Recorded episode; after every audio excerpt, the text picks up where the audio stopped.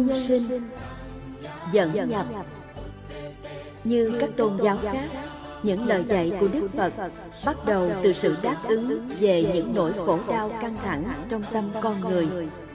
Sự khác biệt giữa lời dạy của ngài và các tôn giáo khác là tính cách trực tiếp, thấu suốt và thực tế khi ngài nhìn các nỗi khổ đau này ngài không ban cho chúng ta các loại thuốc giảm đau, vốn không điều trị được căn bệnh trầm kha, nằm dưới bề mặt. Nhưng ngài truy nguyên chứng bệnh hiện tại của chúng ta cho đến tận gốc rễ, vốn dai dẳng và tàn phá, và chỉ cho chúng ta phương cách để có thể nhổ bỏ trọn gốc rễ. Tuy nhiên, mặc dù phật pháp tối hậu sẽ đưa đến tuệ giác để xóa bỏ mọi nguồn gốc của khổ đau. giáo pháp không khởi đầu từ đó mà bắt đầu bằng những quan sát về thực tế khắc nghiệt đang xảy ra mỗi ngày. ở đây tính trực tiếp thấu suốt trọn vẹn và hiện thực khắc nghiệt được chỉ cho thấy rõ ràng. lời dạy bắt đầu bằng cách khuyên chúng ta phát triển một năng lực gọi là yoniso manasikara như lý tác ý, hay chú tâm đúng đắn? Đức phật dạy, phải ngưng các ý tưởng lang thang trong đời sống và thay vào đó, nên chú tâm cẩn trọng về các sự thật đơn giản có sẵn khắp nơi. Kêu gọi ta phải để ý đến chúng. Một trong những sự thật hiển nhiên không trốn tránh được và cũng là một sự thật mà chúng ta khó chấp nhận là ta sẽ phải già bệnh rồi chết. chúng ta thường hiểu rằng đức phật chỉ dạy ta phải nhận ra sự thật về tuổi già và chết. để khích lệ chúng ta đi vào đường xuất gia đưa đến niết bàn. Hoàn toàn giải thoát khỏi dòng sinh tử. tuy nhiên mặc dù đó là ý định tối hậu của ngài. Nhưng đó không phải là điều đầu tiên ngài muốn chúng ta phải thực hiện khi ta tìm đến ngài để xin chỉ dạy. Điều đầu tiên ngài muốn chúng ta chú ý và quan tâm đến là đạo đức. Khi kêu gọi chúng ta chú tâm đến sự trói buộc của tuổi già và sự chết, ngài muốn chúng ta phát khởi quyết tâm xa lìa các lối sống bất thiện và thay vào đó hướng đến lối sống thiện lành ở đây, đức phật dạy chúng ta về đạo đức, không phải chỉ vì lòng từ bi đối với các chúng sinh khác, nhưng cũng là do sự quan tâm tự nhiên của chúng ta về hạnh phúc và an sinh lâu dài của bản thân ta. Ngài chỉ cho ta thấy, nếu sinh hoạt theo những hướng dẫn đạo đức, sẽ giúp chúng ta củng cố phúc lợi cho bản thân ta ngay bây giờ và trong tương lai lâu dài lời dạy của ngài dựa theo một nguyên tắc quan trọng, là bất cứ hành động nào cũng dẫn theo hậu quả. Nếu phải thay đổi lối sống quen thuộc, ta phải được thuyết phục về hiệu lực của nguyên tắc này. Đặc biệt là nếu phải thay đổi từ một lối sống vô ích sang một lối sống có ích lợi nội tâm, ta phải hiểu rõ rằng mọi hành động đều tạo hậu quả cho ta trong đời này và trong đời sau. ba bài kinh trong đoạn đầu tiên của chương 1 chứng minh hùng hồn điều đó. mỗi bài kinh diễn tả một cách khác nhau. Kinh văn chương 1 Đoạn 1 Bài kinh số 1 Đưa ra một định luật phổ quát Là tất cả chúng sinh khi sinh ra Đều rồi phải già và chết. Khi đọc sơ qua Ta có cảm tưởng rằng Đây chỉ là một sự thật hiển nhiên Đưa ra các ví dụ Ngay cả thành viên của gia cấp cao Gồm vua quan, đạo sĩ và gia chủ. Và các bậc A-la-hán giải thoát cũng chịu quy luật này. nhưng trong đó có tiềm ẩn một thông điệp đạo đức. Kinh văn chương 1 đoạn 1 bài kinh số 2 chỉ rõ thông điệp này hơn đưa ra một ví dụ về ngọn núi. khi già và chết đi đến như một hòn núi lăn tới đè bẹp ta. việc làm chính trong đời sống là sinh sống đúng đắn làm các việc thiện lành và tạo phước. bài kinh về các vị thiên sứ. Kinh văn chương 1, đoạn 1, bài kinh số 3, bổ túc thêm. Khi ta không nhận thấy các thiên sứ này, khi chúng ta không thấy các dấu ấn tiềm ẩn của già, bệnh, chết, ta trở nên phóng túng, có những hành động hoang đàn, tạo các nghiệp bất thiện, để rồi có khả năng tạo ra các hậu quả khốc liệt. Nhận thức được rằng chúng ta thế nào rồi cũng già và chết, giúp phá tan buồn mê, làm ta say đắm vào các dục lạc, tài sản và quyền lực. Nó đánh tan sương mù loạn động và khuyến khích ta xét lại các mục tiêu trong đời sống. Chúng ta có thể chưa sẵn sàng từ bỏ gia đình để sống đời xuất gia, lang thang và độc cư thiền định. Nhưng đó không phải là một sự chọn lựa mà thông thường Đức Phật mong đợi từ các vị đệ tử cư sĩ tại gia. Như đã trình bày ở trên, bài học đầu tiên từ việc quan sát sự thật về tuổi già và cái chết là bài học đạo đức, xen lẫn với cặp đôi nguyên tắc, nghiệp quả và tái sinh. Luật nghiệp quả chỉ ra rằng các hành động thiện và bất thiện đều có hậu quả vượt qua đời này. Các hành động bất thiện tạo tái sinh trong cảnh khổ và mang theo khổ đau trong tương lai. Các hành động thiện sẽ cho tái sinh vào cõi lành và sự an vui, hạnh phúc trong tương lai vì ta phải già rồi chết ta cần phải luôn luôn nhận thức rằng phồn vinh hiện tại mà ta đang vui hưởng chỉ là tạm bợ chúng ta vui hưởng khi còn trẻ và khỏe mạnh. và khi ta chết các nghiệp ta vừa tạo ra sẽ có cơ hội tạo quả. lúc đó ta phải nhận lãnh các quả từ các nghiệp hành đời trước. với sự quan tâm về sự an vui lâu dài của mình chúng ta phải cực kỳ cẩn thận tránh các hành động bất thiện đưa đến hoạn khổ và nỗ lực thực hiện các hành động thiện để tạo ra an vui trong đời này và đời sau. Trong đoạn thứ hai, chúng ta khảo sát ba khía cạnh của kiếp nhân sinh mà tôi đặt chung một tựa đề là những khổ não của cuộc sống thiếu suy tư. Các loại khổ não này khác với loại liên hệ với già và chết. Già và chết gắn liền với sự hiện hữu của thân thể và không thể tránh được. xảy ra cho phàm nhân và bậc a la hán giải thoát đã được đề cập trong đoạn trên. trái lại ba kinh văn trong đoạn này là để phân biệt giữa phàm nhân gọi là vô văn phàm phu và các vị đệ tử hiền trí của đức phật gọi là đa văn thánh đệ tử. Điểm khác biệt đầu tiên kinh văn chương 1 đoạn 2 bài kinh số 1 đề cập chung quanh phản ứng đối với các cảm thọ khổ Phạm nhân và thánh đệ tử đều có cảm thọ khổ của thân thể, nhưng có phản ứng khác nhau. Phạm phu phản ứng với thọ khổ với lòng oán ghét, và vì thế, bên cạnh các cảm giác đau đớn trên thân thể, họ còn có thêm cảm giác tâm lý đau đớn như sầu khổ oán trách và lo rầu. vị thánh đệ tử khi có đau đớn thể xác vị ấy kiên nhẫn chịu đựng không lo âu oán trách hay sầu khổ người ta thường nghĩ rằng đau đớn thể xác và tâm hồn thường kết nối với nhau. nhưng đức phật phân biệt rạch ròi giữa hai hiện tượng đó. ngài dạy rằng sự hiện hữu của một thân xác là sẽ đưa đến cảm giác đau đớn về thân không thể tránh được. nhưng sự đau đớn đó không bắt buộc khởi động phản ứng tâm lý sầu khổ sợ hãi oán trách và buồn rầu mà ta thường quen phản ứng như thế.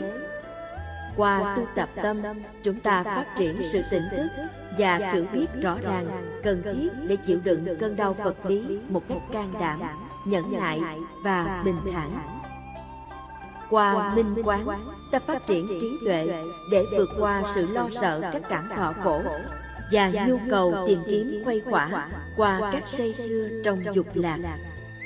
một khía cạnh khác của kiếp nhân sinh để thấy rõ sự khác biệt giữa phàm nhân và bậc thánh đệ tử là những thăng trầm thay đổi của thịnh vượng. kinh điển phật giáo tóm gọn trong bốn cặp đối lập được gọi là tám pháp thế gian bao gồm lợi dưỡng và không lợi dưỡng. danh vọng và không danh vọng, tán thán và chỉ trích, an lạc và đau khổ. Kinh văn chương 1, đoạn 2, bài kinh số 2 cho thấy cách thức mà phàm phu và thánh đệ tử phản ứng khác nhau trước những thay đổi này. Trong khi phàm nhân phấn khởi bởi thành công trong việc đạt được lợi, danh vọng, khen ngợi và niềm vui, và họ thất vọng khi đối diện với những điều ngược lại. Bậc thánh đệ tử vẫn bình thản bằng cách áp dụng sự hiểu biết về tính vô thường cho cả điều kiện thuận lợi và không thuận lợi, các thánh đệ tử cao quý, an trú trong xã ly không dính mắc theo điều kiện thuận lợi, không thối lui bởi các điều kiện bất lợi một đệ tử như thế từ bỏ cả thích và không thích buồn rầu và đau khổ. Và cuối cùng có được phước lành cao nhất của tất cả. Đó là hoàn toàn tự do khỏi khổ đau. Kinh văn chương 1, đoạn 2, bài kinh số 3 xem xét cảnh ngộ của phạm nhân ở mức độ cơ bản hơn. Bởi vì họ còn ngộ nhận phạm nhân bị kích động bởi thay đổi.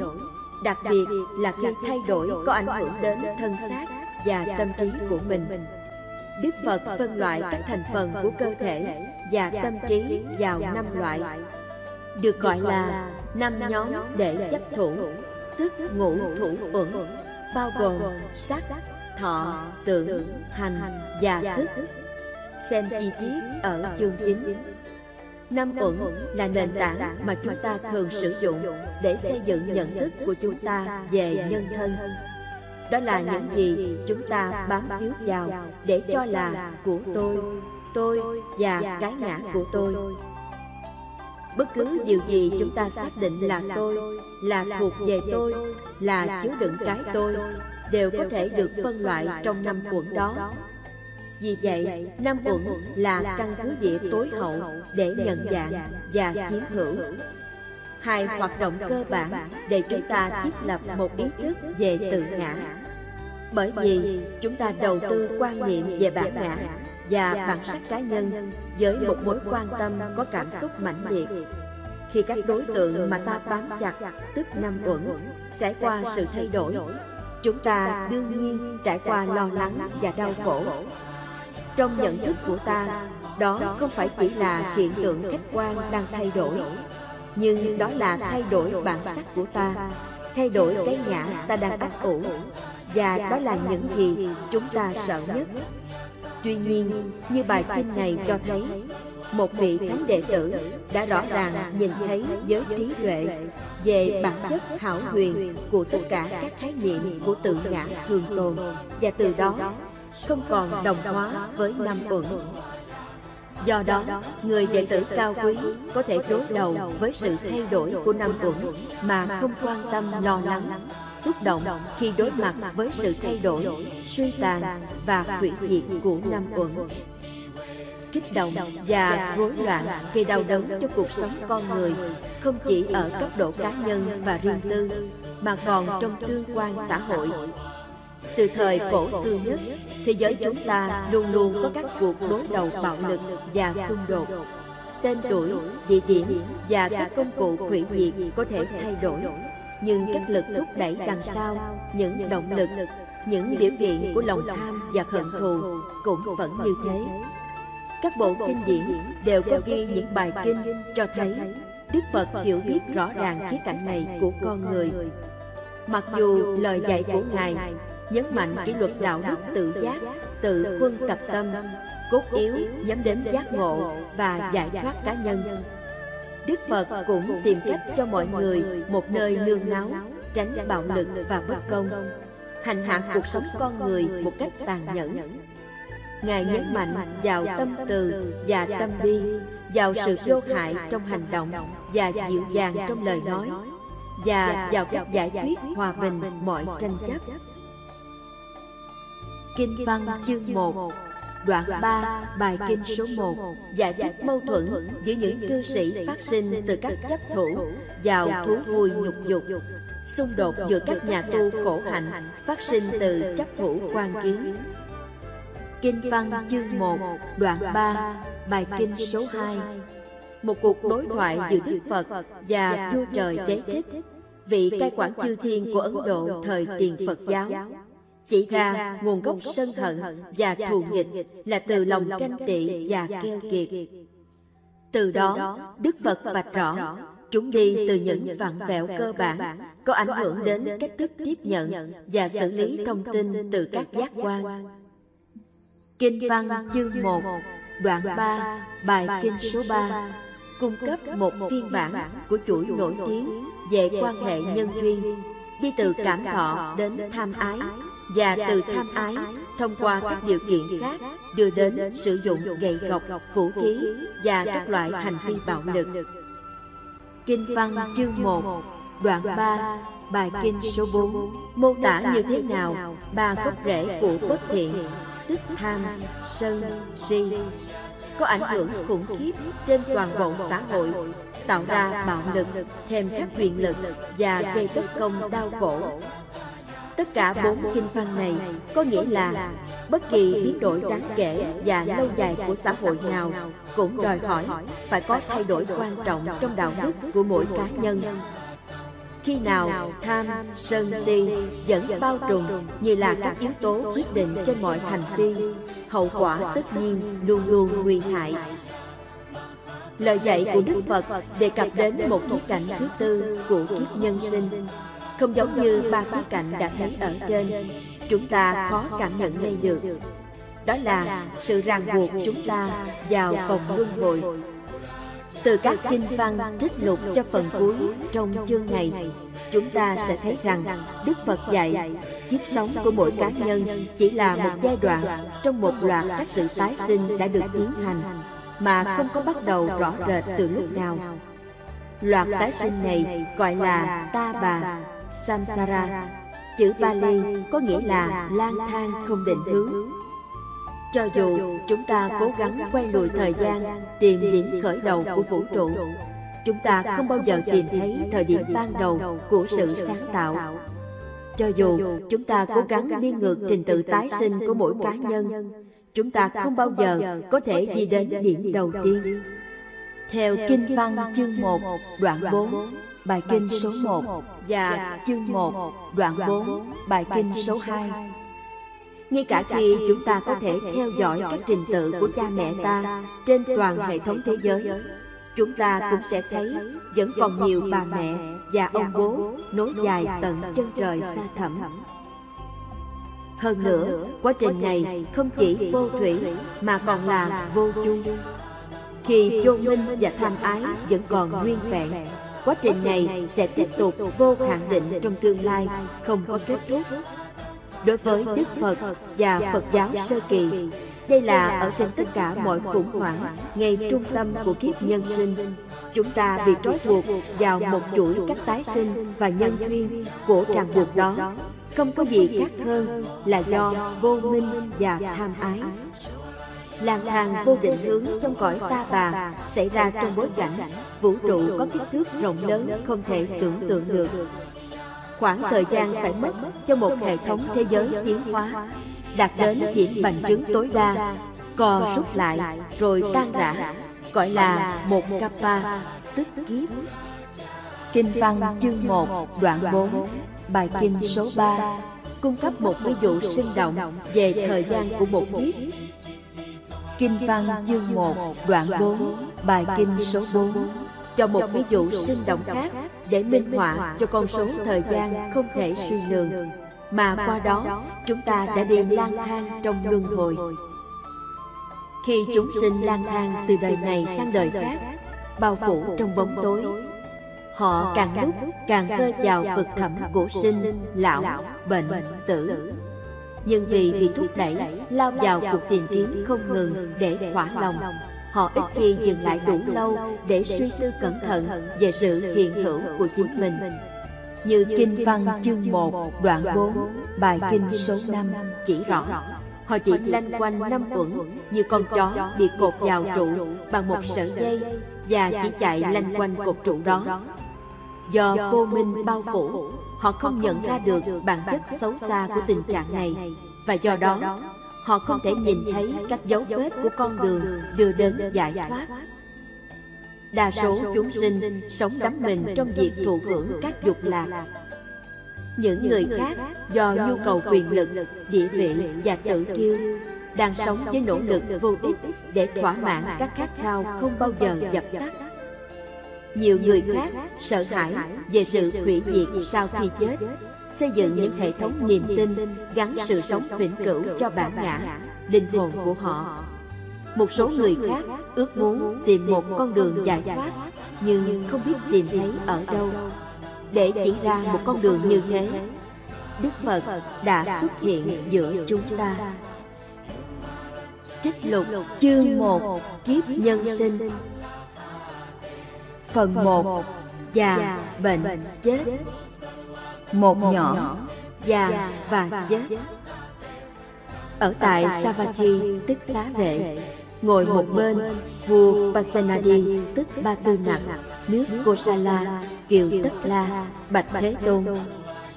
Bạch Thế Tôn có cái gì sinh mà không già và không chết Thưa Đại Vương, Không có cái gì sinh mà không già và không chết.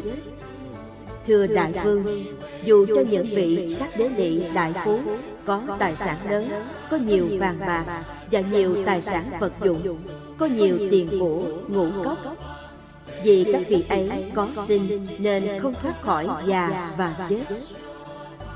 Thưa đại vương, dù cho những vị bà la môn đại phú, dân dân dù cho những gia chủ đại phú có tài sản lớn có nhiều vàng bạc có nhiều tài sản vật dụng có nhiều tiền của ngũ cốc. vì các vị ấy có sinh nên không thoát khỏi già và chết. Thưa Đại Vương, cho đến các vị tỳ khưu, những bậc A-la-hán đã đoạn tận các lậu hoặc, phạm hạnh đã thành, những việc nên làm đã làm, đã đặt gánh nặng xuống, đã đạt được mục đích tối hậu, đã đoạn được hữu kiết sử, đã được giải thoát nhờ chánh trí. Cho đến thân này của các vị ấy cũng phải bị hủy hoại, cũng phải bị từ bỏ. Xe vua dù mỹ diệu rồi cũng phải hư hoại. thân thể này cũng vậy rồi cũng phải già yếu. chỉ thiện pháp không già bậc thiện nhân nói vậy. trích kinh tương ưng bộ chương 3 bài kinh số 3 hai nhỏ ví dụ hòn núi. nhân duyên ở Savatthi. Thế Tôn nói với vua Pasenadi nước Kosala đang ngồi một bên. Thưa Đại Vương, Đại Vương đi từ đâu lại? Bạch Thế Tôn, con rất là bận rộn với những sự việc các vua chúa bận rộn. các vua chúa sắc đế lỵ đã làm lễ quán đảnh xây đắm kiêu hãnh với vương quyền. họ hưởng tham lam vật dục đạt được sự an toàn quốc độ và sống chinh phục cả vùng đất đai rộng lớn. Thưa Đại Vương, Đại Vương nghĩ thế nào?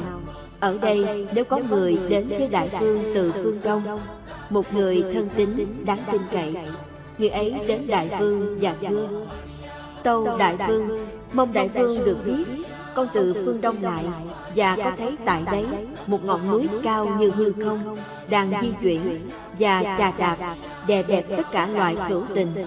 Tâu Đại Vương, Đại Vương hãy làm những gì cần phải làm.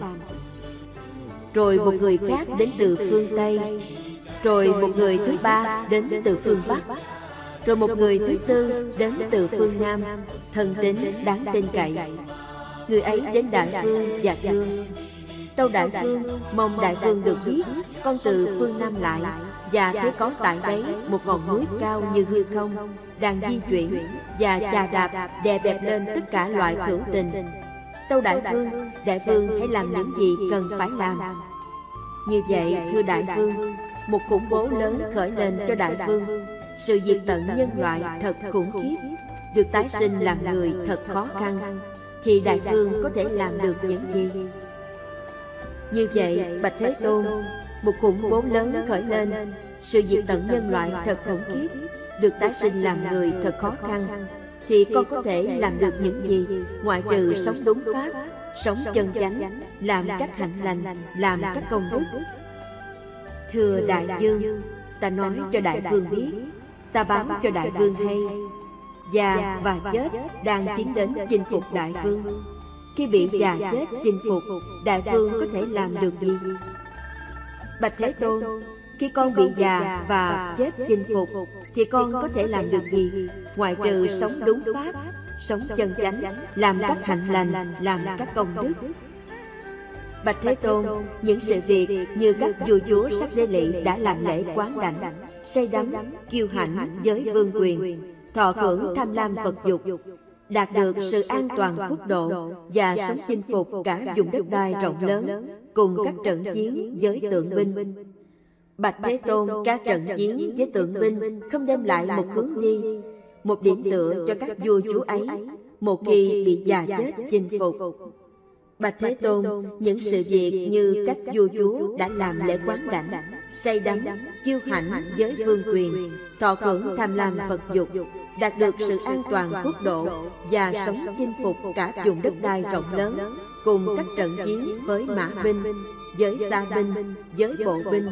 Bạch Thế Tôn, các trận chiến với bộ binh không đem lại một hướng đi, một điểm tựa cho các vị vua chúa ấy một khi bị già chết chinh phục. Bạch Thế Tôn, trong vương quốc này có những đại quan tinh luyện về thần chú. Các vị này có thể với thần chú phá tan quân địch tới tấn công. Nhưng Bạch Thế Tôn, các trận chiến chú thuật không đem lại một hướng đi, một điểm tựa cho các vị đại quan ấy một khi bị già chết chinh phục. Bạch Thế Tôn, trong vương cung này có nhiều số vàng được cất chứa trong những nhà hầm hay những lầu thượng và với số vàng ấy, chúng con có thể thao túng và phá tan nền kinh tế nước khác. Nhưng Bạch Thế Tôn, các trận chiến kinh tế không đem lại một hướng đi, một điểm tựa cho chúng con một khi bị già chết chinh phục. Và Bạch Thế Tôn, khi con bị già chết chinh phục, thì con có thể làm được gì?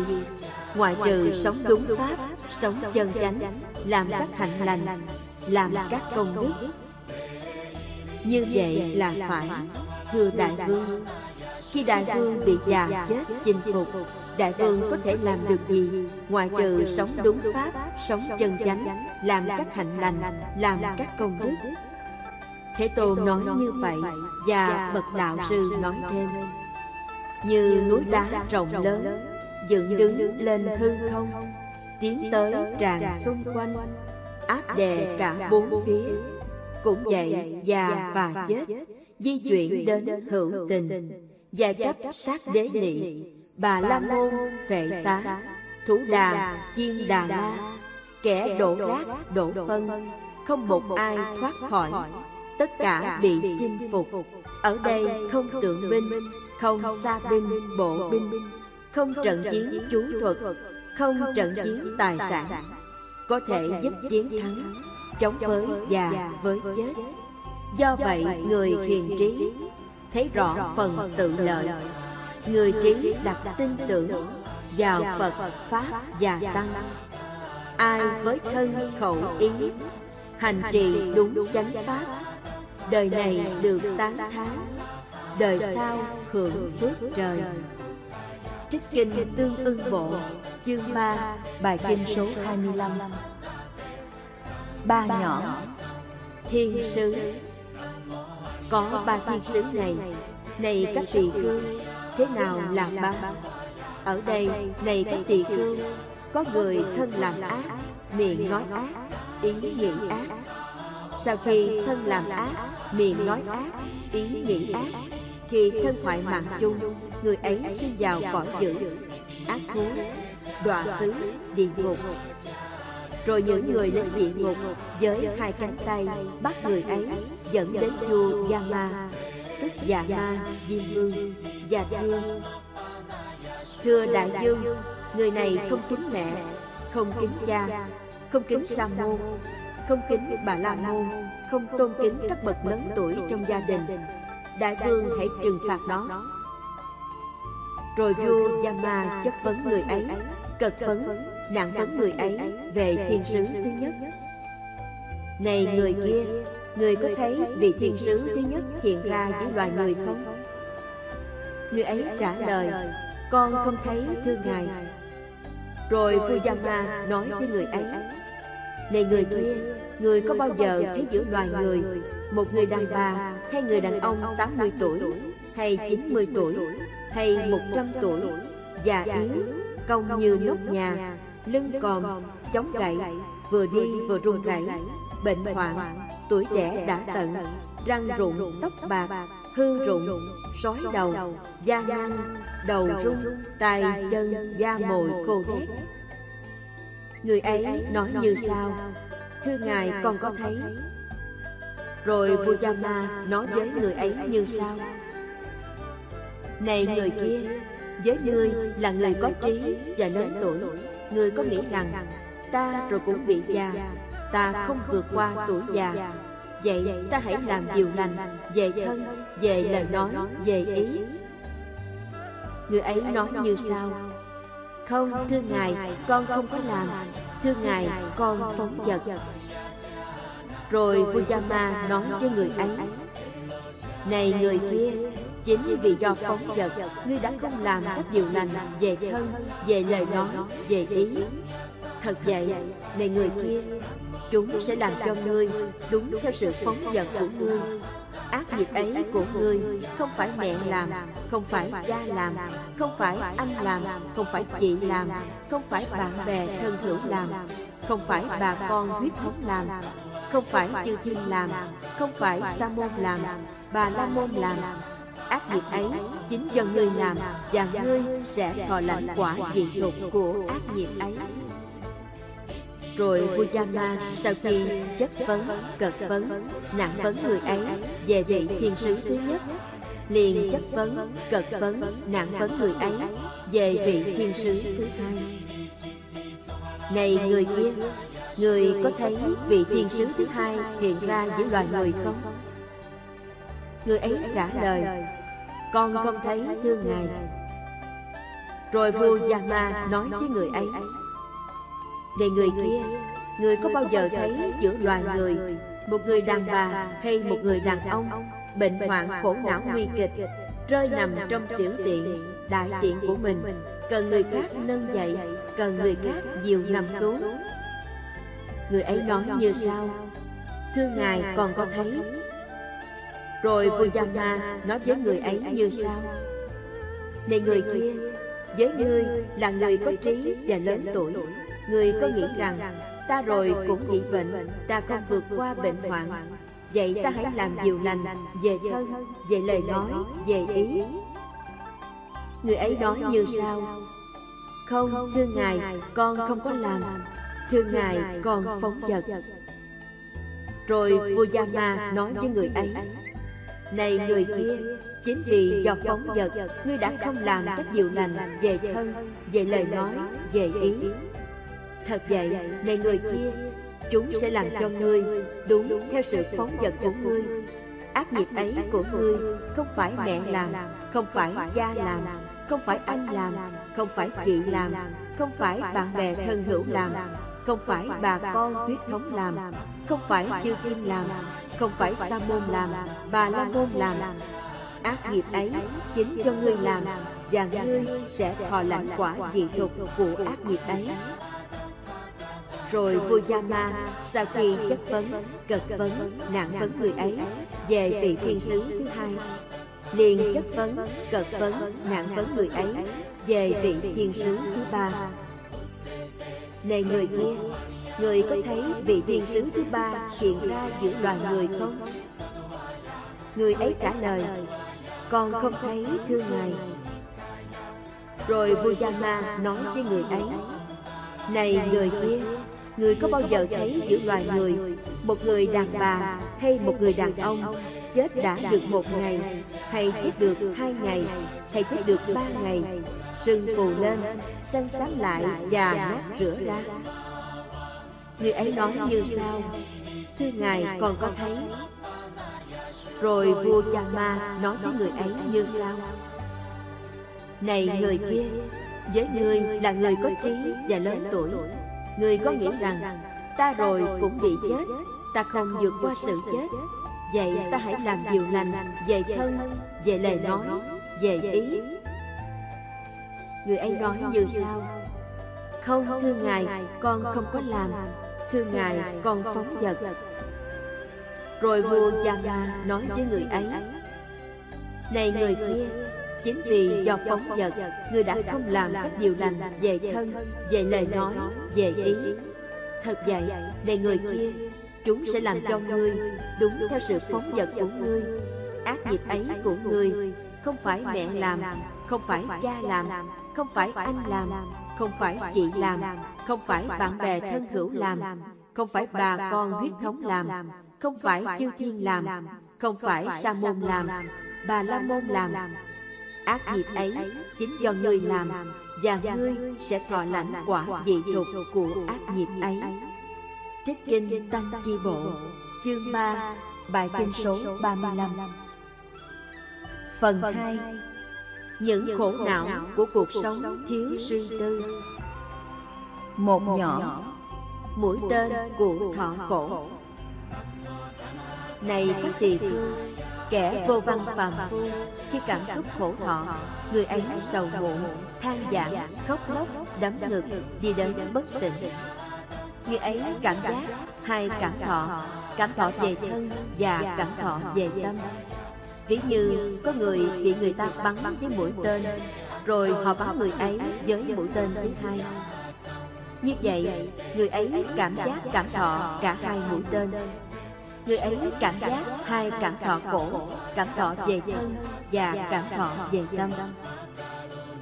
Cảm xúc bởi khổ thọ ấy Người ấy cảm thấy sân hận. Do cảm thấy sân hận đối với khổ thọ ấy Sân tùy nhiên đối với khổ thọ được tồn chỉ tùy nhiên Cảm xúc bởi khổ thọ Người ấy tìm hoan hỷ nơi trục lạc Vì sao? Vì rằng kẻ vô văn phàm phu không tìm thấy một sự xuất ly khổ thọ nào khác ngoài dục lạc. Do hoan hỷ nơi dục lạc ấy, tham tùy nhiên đối với lạc thọ tồn tại. Người ấy không như thật rõ biết sự tập khởi, sự đoạn diệt, vị ngọt, sự nguy hiểm và sự xuất ly của các cảm thọ ấy do người ấy không như thật rõ biết sự tập khởi, sự đoạn diệt, vị ngọt, sự nguy hiểm và sự xuất ly của các cảm thọ ấy, nên vô minh tùy nhiên đối với bất khổ, bất lạc thọ tồn tại. Nếu người ấy cảm thọ, cảm giác lạc thọ, người ấy cảm thọ, cảm giác như người bị trói buộc.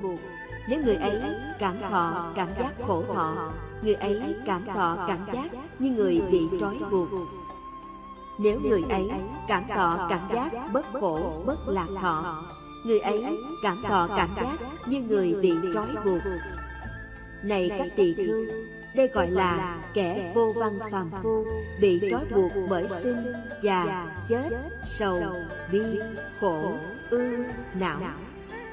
Ta nói rằng người ấy bị trói buộc bởi đau khổ. Và này các tỳ khưu, Bậc đa văn thánh đệ tử, Khi cảm xúc khổ thọ Thì không có sầu muộn, Không có than vãn, Không có khóc lóc, Không có đấm ngực, Không có đi đến bất tỉnh Vị ấy, chỉ cảm thọ, cảm giác một cảm thọ. Tức là cảm thọ về thân, Không phải cảm thọ về tâm. Ví như, có người bị người ta bắn một mũi tên. Họ không bắn tiếp người ấy với mũi tên thứ hai. Như vậy, người ấy chỉ cảm giác cảm thọ của một mũi tên. Cũng vậy, bậc đa văn thánh đệ tử Khi cảm xúc khổ thọ Vị ấy cảm giác chỉ một cảm thọ Cảm thọ về thân Không phải cảm thọ về tâm. Vị ấy không cảm thấy sân hận đối với khổ thọ ấy. Do không cảm thấy sân hận đối với khổ thọ ấy Sân tùy nhiên đối với khổ thọ không không tồn tại. Cảm xúc bởi khổ thọ Vì ấy không tìm hoan thị nơi dục lạc. Vì sao? Vì bậc đa văn thánh đệ tử Có tuệ tri Một sự xuất ly khác đối với khổ thọ Ngoài dục lạc. Vì vị ấy không hoan hỷ dục lạc Tham tùy nhiên đối với dục lạc không có tồn tại.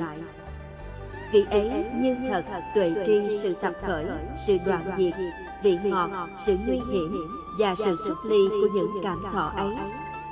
vì rằng vị ấy như thật tuệ tri sự tập khởi sự đoạn diệt vị ngọt sự nguy hiểm và sự xuất ly của các cảm thọ ấy. đối với bất khổ bất lạc thọ vô minh tùy nguyên không có tồn tại. nếu vị ấy cảm thọ lạc thọ vị ấy cảm thọ cảm giác như người không bị trói buộc nếu vị ấy cảm thọ cảm giác khổ thọ vị ấy cảm thọ cảm giác như người không bị trói buộc. nếu vị ấy cảm thọ cảm giác bất khổ bất lạc thọ vị ấy cảm thọ cảm giác như người không bị trói buộc. này các tỳ khưu đây gọi là tỳ khưu không bị trói buộc bởi sinh già chết sầu bi khổ ưu não ta nói rằng vị ấy không bị trói buộc bởi đau khổ. này các tỳ khưu đây là sự đặc thù đây là thù thắng đây là sự khác biệt giữa bậc đa văn thánh đệ tử và kẻ vô văn phàm phu. trích kinh tương ưng bộ chương 36 bài kinh số 6 hai nhỏ những nỗi thăng trầm của cuộc đời tám thế gian pháp này này các tỳ khưu, tùy chuyển thế giới. Thế giới tùy chuyển theo tám pháp thế gian này. Thế nào là tám? Lợi dưỡng và không lợi dưỡng. Danh vọng và không danh vọng. Tán thán và chỉ trích. An lạc và đau khổ. Vị đa văn thánh đệ tử và kẻ vô văn phàm phu đều phải đối diện với tám pháp thế gian này ở đây có đặc thù gì, thù thắng gì, có khác biệt gì giữa vị đa văn thánh đệ tử và kẻ vô văn phàm phu? Bạch thế tôn, các pháp lấy thế tôn làm căn bản, lấy thế tôn làm chỉ đạo, lấy thế tôn làm chỗ nương tựa.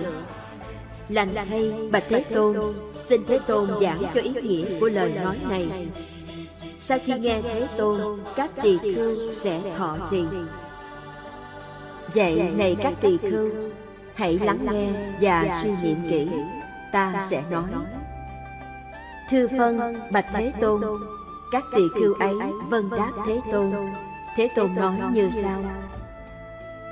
với kẻ vô văn phàm phu này các tỳ khưu khi khởi lên lợi dưỡng người ấy không có suy tư.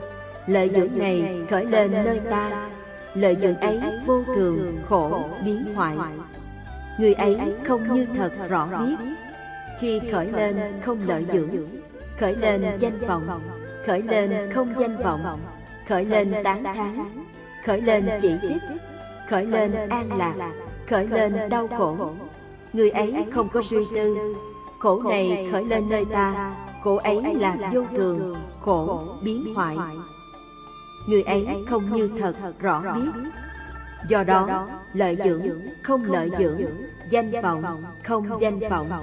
tán thán chỉ trích an lạc đau khổ xâm nhập tâm của người ấy và an trú.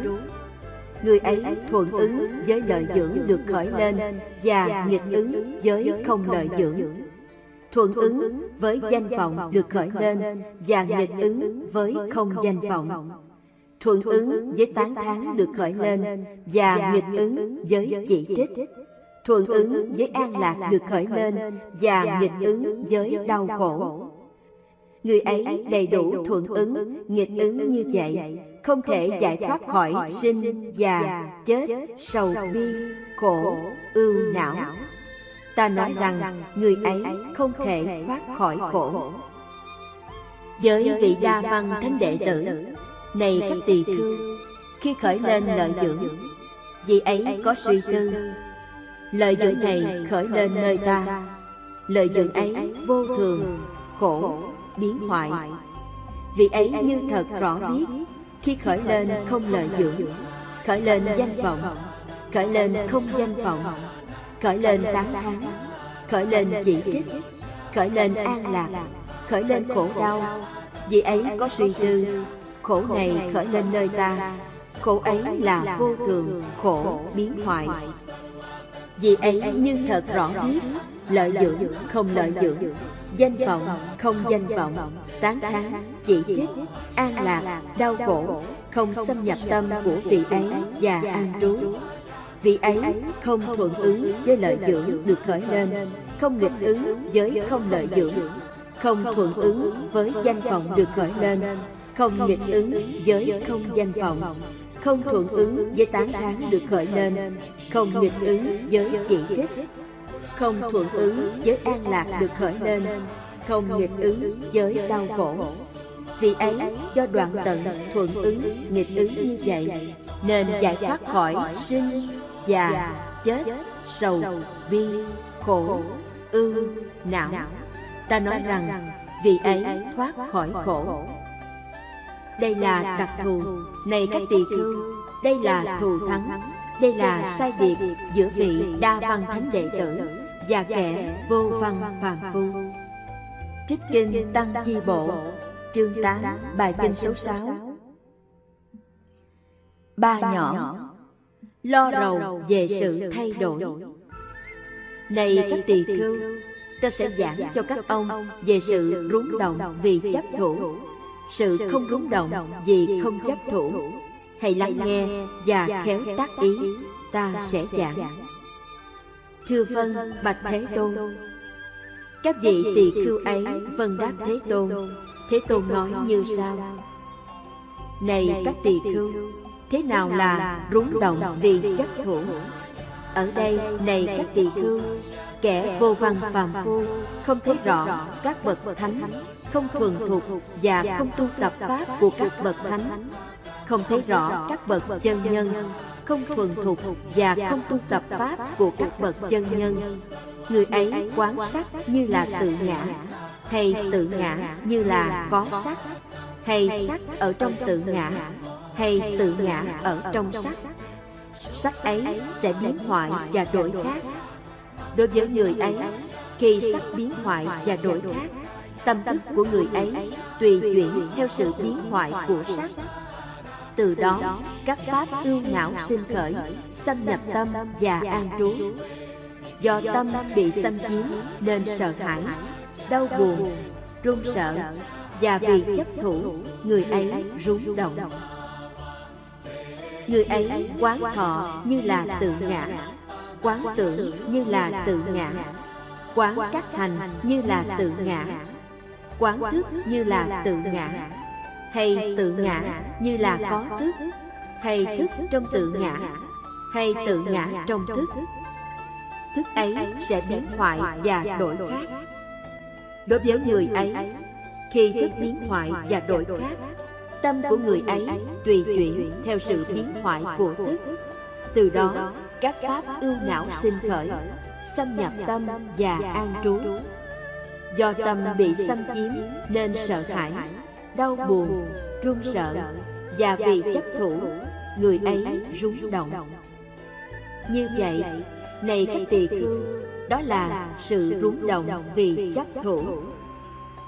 và này các tỳ khưu như thế nào là sự không rúng động vì không chấp thủ ở đây này các tỳ khưu vị đa văn thánh đệ tử thấy rõ các bậc thánh thuần thục và khéo tu tập pháp của các bậc thánh thấy rõ các bậc chân nhân thuần thục và khéo tu tập pháp của các bậc chân nhân. không quán sắc như là tự ngã hay tự ngã như là có sắc hay sắc ở trong tự ngã hay tự ngã ở trong sắc sắc ấy sẽ biến hoại và đổi khác. đối với vị ấy khi sắc ấy biến hoại và đổi khác. tâm của vị ấy không tùy chuyển theo sự biến hoại của sắc. từ đó các pháp ưu não không sinh khởi không xâm nhập tâm và an trú. do tâm không bị xâm chiếm nên không có sợ hãi đau buồn run sợ và vì không chấp thủ người ấy không rúng động vị ấy, không quán thọ như là tự ngã. Không quán tưởng như là tự ngã. Không quán các hành như là tự ngã. Không quán thức như là tự ngã. Hay tự ngã như là có thức. Hay thức ở trong tự ngã. Hay tự ngã ở trong thức. Thức ấy biến hoại và đổi khác. Đối với vị ấy, khi thức biến hoại và đổi khác Tâm không tùy chuyển theo sự biến hoại của thức. Từ đó các pháp ưu não không sinh khởi Không xâm nhập tâm và an trú. Do tâm không bị xâm chiếm Nên không có sợ hãi, đau buồn, run sợ. Và vì không chấp thủ Người ấy không rung động. Như vậy, này các tỳ khưu Đó là sự không rung động Vì không chấp thủ. Trích Kinh Tương ương Bộ Chương 22 Bài Kinh số 7 Phần 3 Thế giới quay cuồng. Một nhỏ Nguyên nhân của xung đột. Bà La Môn Aramada. Đi đến tôn giả Mahakachana Tức Đại Ca Chiên Viên Sau khi đến Nói lên những lời chào đón hỏi thăm. Rồi hỏi Do nhân gì? Thưa tôn giả Kachana Do duyên gì các người sắc đế lị tranh chấp với các người sắc đế lị? Các người bà la môn tranh chấp với các người bà la môn? Các người gia chủ tranh chấp với các người gia chủ? Do nhân thiên chấp bị trói buộc Bị đắm say Bị xâm chiếm Bị đắm trước bởi các dục tham. Này bà la môn nên các sắc đế lị tranh chấp với các sắc đế lị. Các người bà la môn tranh chấp với các người bà la môn. Các người gia chủ tranh chấp với các người gia chủ. Do nhân gì, thưa tôn giả Kachana do duyên gì, các sa môn tranh chấp với các sa môn? Do nhân thiên chấp, bị trói buộc, bị đắm say, bị xâm chiếm bị đắm trước bởi các kiến tham. Này bà la môn, nên các sa môn tranh chấp với các sa môn. Trích kinh tăng chi bộ, chương 2 bốn la mã, bài kinh số 6 hai nhỏ, tại sao chúng sinh sống trong thù hận? Thiên chủ Sakka tức đế thích hỏi thế tôn. Bạch thế tôn do kiết sử gì, chúng sinh thường ao ước sống trong thù hận. Không đã thương, không thù nghịch, không ác ý. Họ ao ước sống hòa bình. Thế nhưng chúng sinh lại sống trong hận thù. Giới đã thương, giới thù nghịch, giới ác ý. Thế tôn trả lời câu hỏi ấy như sau. Này thiên chủ, tật đố và sang tham trói buộc chúng sinh sống trong hận thù giới đã thương, với thù nghịch, với ác ý. Mặc dù họ thường ao ước sống hòa bình, sống không hận thù, không đã thương, không thù nghịch, không ác ý. Đó là hình thức thế tôn trả lời câu hỏi thiên chủ sát ca. Sung sướng, thiên chủ sát ca khoan hỷ tính thọ lời dạy thế tôn và nói, như vậy là phải, bạch thế tôn như vậy là phải bạch thiện hệ. Khi nghe Thế Tôn trả lời câu hỏi Nghi ngờ của con diệt tận. Do dự của con tiêu tan. Thiên chủ Sakka Sau khi hoan hỷ Tín thọ câu trả lời của Thế Tôn Liền hỏi câu hỏi tiếp. Bạch Thế Tôn Tật đố và sang tham. Do nhân duyên gì? Do tập khởi gì? Cái gì khiến chúng sinh khởi? Cái gì khiến chúng hiện hữu cái gì có mặt thì tật đố và sang tham có mặt.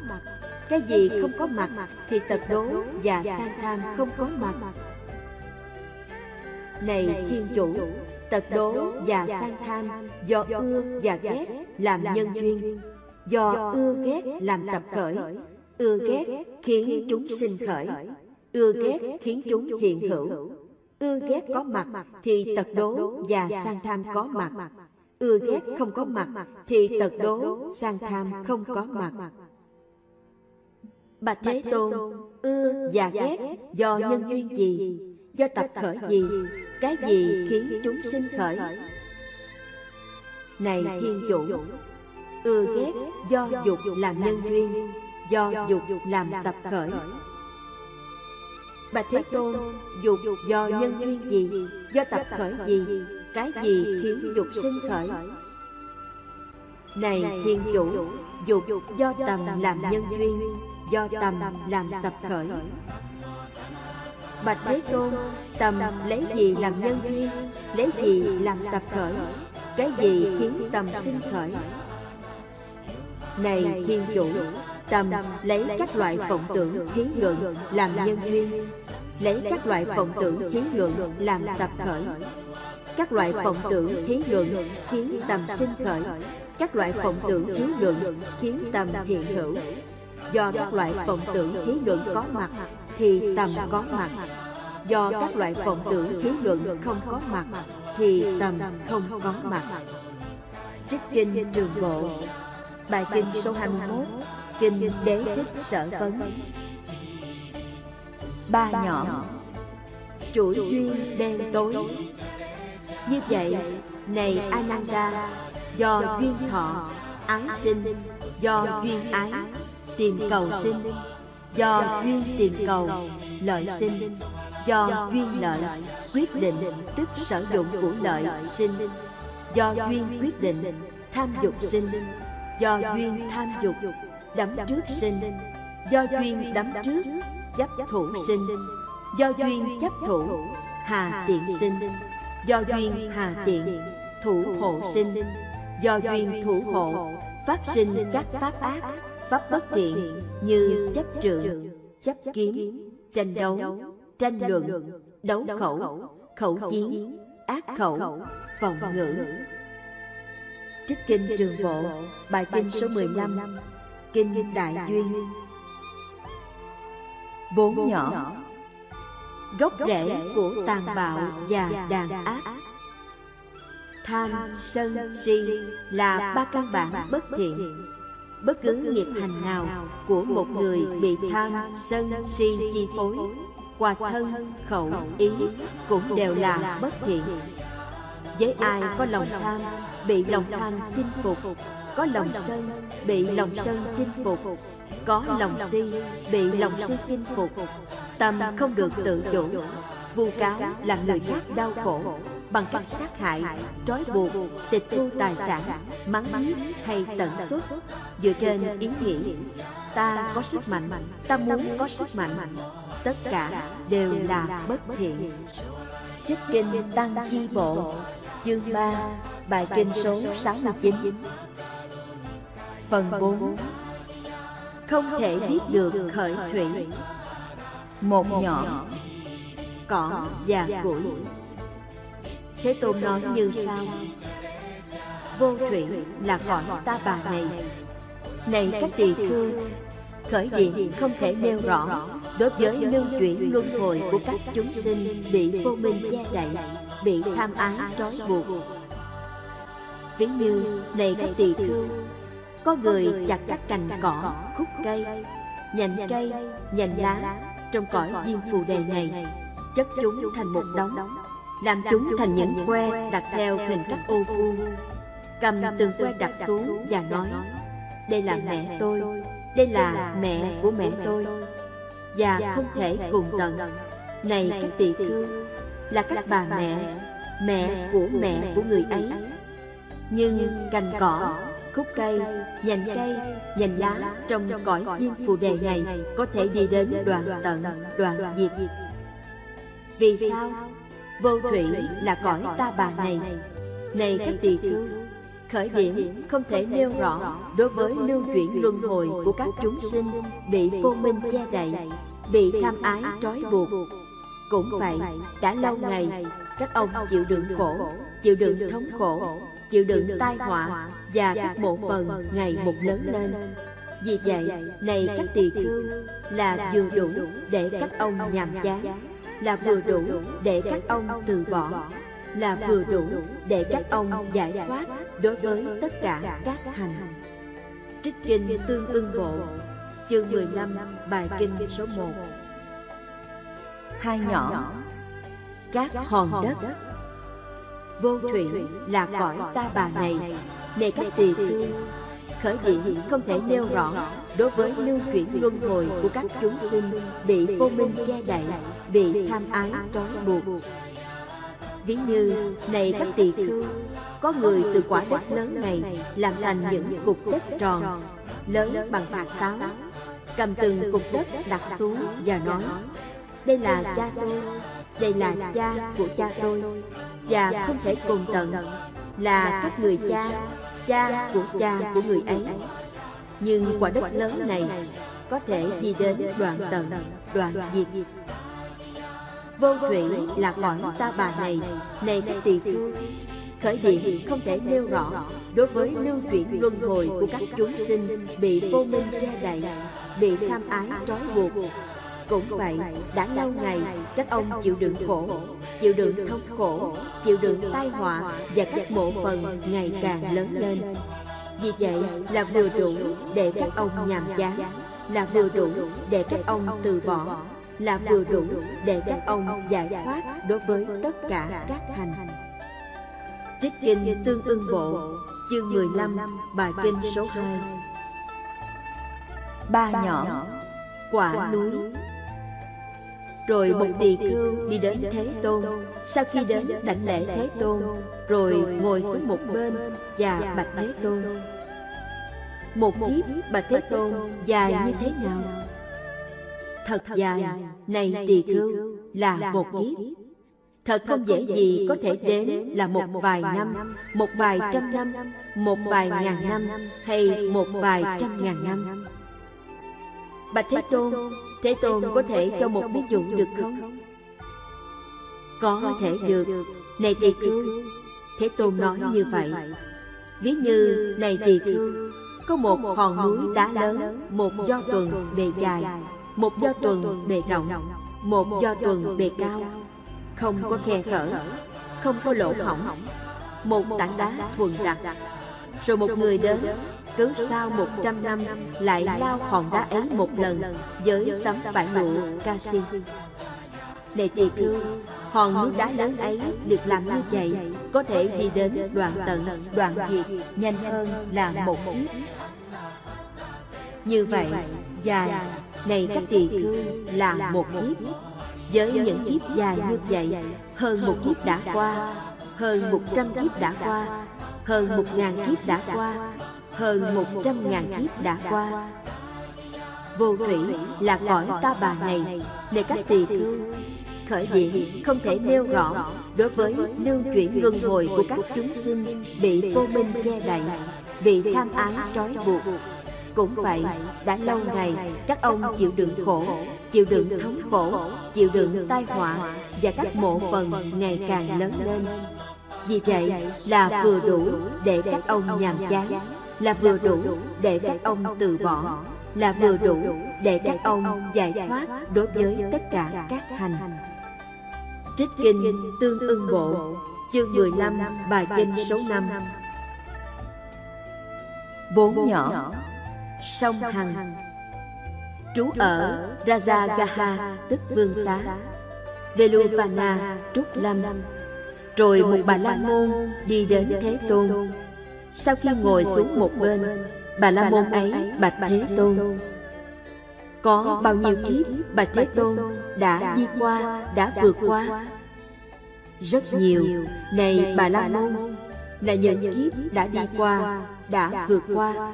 Thật không dễ gì có thể đến chúng được. Là một vài kiếp một vài trăm kiếp một vài ngàn kiếp một vài trăm ngàn kiếp tôn giả Gotama có thể cho một ví dụ được không? có thể được. này bà la môn. Ví như này bà la môn sông hằng này từ chỗ nguồn bắt đầu đến chỗ nó chảy nhập vào biển. số cát nằm ở giữa chặng ấy thật không dễ gì có thể đến chúng được là một số hạt cát, là số trăm hạt cát, là số ngàn hạt cát, là số trăm ngàn hạt cát. Nhiều hơn vậy, này bà La Môn, là những kiếp đã đi qua, đã vượt qua. Thật không dễ gì có thể đến chúng được, là một số kiếp, một trăm kiếp, là một ngàn kiếp, là một số trăm ngàn kiếp. Vì sao? Vô thủy là cõi ta bà này. Này. Bà La Môn Khởi điểm không thể nêu rõ Đối với sự lưu chuyển luân hồi Của các chúng sinh Bị vô minh che đậy Bị tham ái trói buộc. Cũng vậy, đã lâu ngày, các ông chịu đựng khổ, chịu đựng thống khổ, chịu đựng tai họa và các bộ phận ngày một lớn lên. Vì vậy là vừa đủ để các ông nhàm chán, là vừa đủ để từ bỏ, là vừa đủ để giải thoát đối với tất cả các hành. Trích kinh tương ưng bộ, chương 15 bài kinh số 8 năm nhỏ. Chó bị cột. vô thủy này các tỳ khưu là cõi ta bà này. khởi điểm không thể nêu rõ đối với lưu chuyển luân hồi của các chúng sinh bị vô minh che đậy bị tham ái trói buộc. có thể có một thời này các tỳ khưu biển lớn đi đến khô cạn hoàn toàn đi đến khô kiệt không có hiện hữu nhưng ta không có tuyên bố rằng có sự chấm dứt khổ đau đối với chúng sinh bị vô minh che đậy bị khắc ái trói buộc phải lưu chuyển luân hồi. có thể có một thời để các tỳ khưu tu di vua các núi đi đến băng hoại hoại diệt không có hiện hữu. nhưng ta không có tuyên bố rằng có sự chấm dứt khổ đau đối với chúng sinh bị vô minh che đậy bị khắc ái trói buộc phải lưu chuyển luân hồi. có thể có một thời này các tỳ khưu đại địa đi đến băng hoại hoại diệt không có hiện hữu. nhưng ta không có tuyên bố rằng có sự chấm dứt khổ đau đối với chúng sinh bị vô minh che đậy bị khắc ái trói buộc phải lưu chuyển luân hồi. ví như này các tỳ khưu có con chó bị dây thừng trói chặt vào một cây cột hay cột trụ vững chắc?